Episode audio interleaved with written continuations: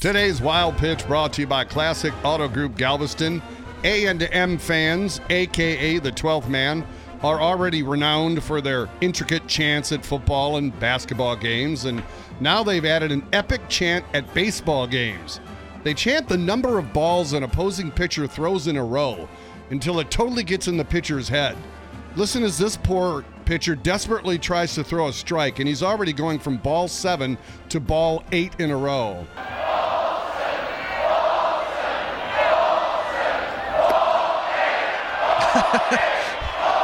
Ball eight. Wow. One opposing pitcher threw 11 straight balls and then gave up a triple.